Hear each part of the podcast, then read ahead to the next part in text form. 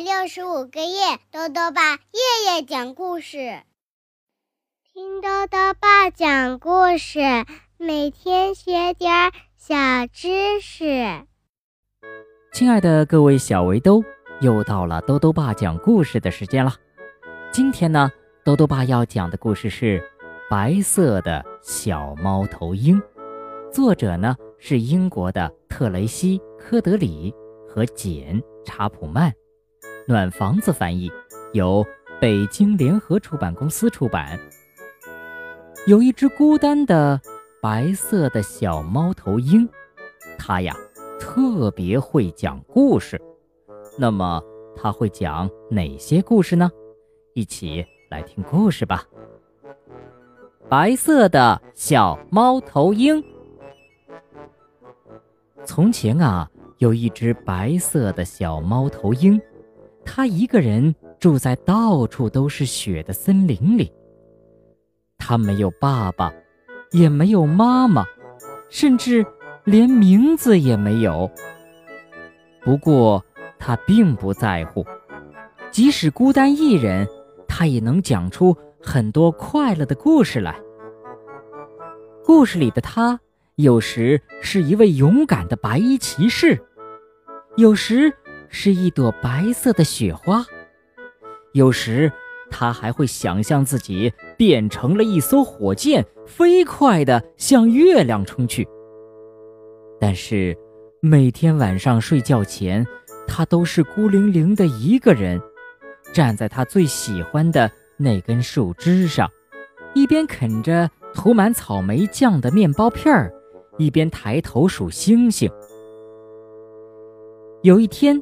小猫头鹰仰望着那蓝蓝的、看不到边的天空，突然想到了一个问题：远远的那边会是什么样的呢？嗯，是时候去看看这个世界了。他兴奋地把闹钟和玩具熊放进背包里。白色的小猫头鹰飞呀飞呀。飞过了蓝绿色的大海，飞过了金灿灿的沙漠，最后他看见了一片非常美丽的树林。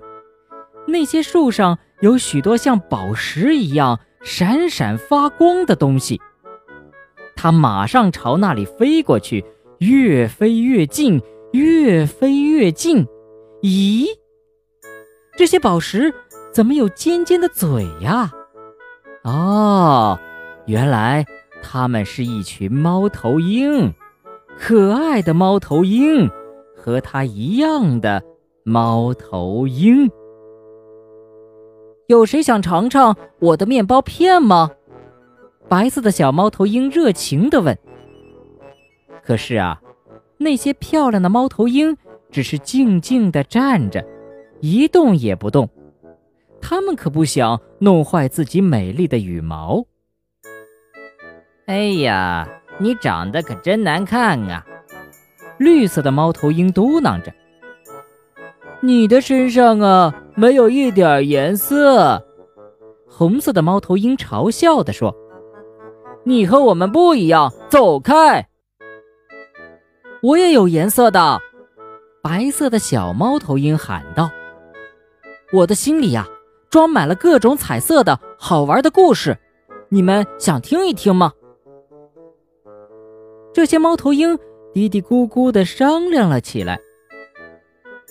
嗯，蓝色的猫头鹰勉强的说：“听个故事，或许能打发些时间吧。”哦，好吧，你讲吧，不过只能讲一个哟。粉色的猫头鹰打了个哈欠，于是白色的小猫头鹰抱着他的玩具熊飞到了一根树枝上。他啃着面包片儿，讲起了一个有趣的故事。故事讲完了，蓝色的猫头鹰满足地发出了一声“啊哈”，其他的猫头鹰全都气呼呼地瞪着他。哦。抱歉，他红着脸小声地说：“可以再给我们讲一个故事吗？于是，白色的小猫头鹰闭上眼睛，开始讲起他那些彩色的故事来。故事里有城堡，有骑士，有喷火龙。他想象自己坐着火箭划破月光，冲上天空去数星星，又像雪花一样跌跌撞撞地落了下来。渐渐的，所有的猫头鹰都露出了惊讶的微笑。哦吼！这一回，他们同时满足地喊道：“再给我们讲一个吧！”终于，白色的小猫头鹰吃完了手里的面包片儿，他看了看闹钟，说：“哦，时间不早了，我得回家了。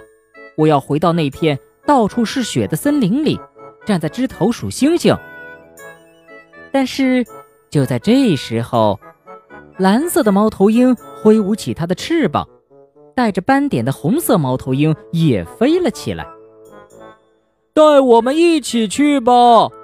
各种颜色的猫头鹰全都飞了起来，一起喊道：“我们也想看看松软的白雪，数数闪亮的星星，一起玩游戏，打打闹闹，像你一样开心的笑。”就这样。白色的小猫头鹰把大家领回了家，他们在雪地里啊打雪仗，你追我赶，远远看去就像是洒在雪地里的彩虹碎片儿。他们从没像现在这么美丽过。玩累了，大家一起挤在树枝上喝着热可可。从此以后，蓝色的猫头鹰笑着说。看见白云就会想起你的，希望你还能来看我们。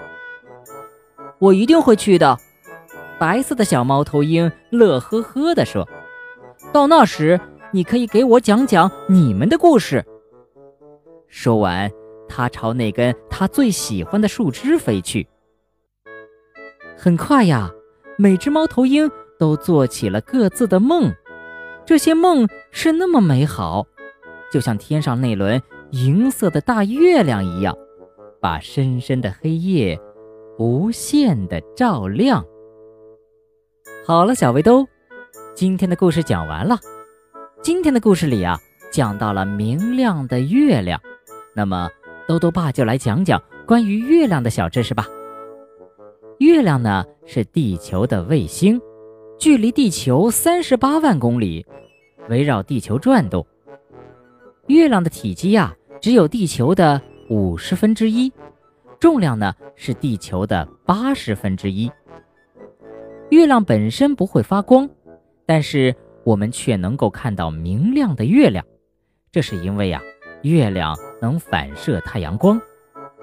我们在白天看不见月亮，是因为太阳的光过于强烈，以至于淹没了月亮反射的光。但如果在天气好的地方，有时在白天也是可以看到月亮的哟。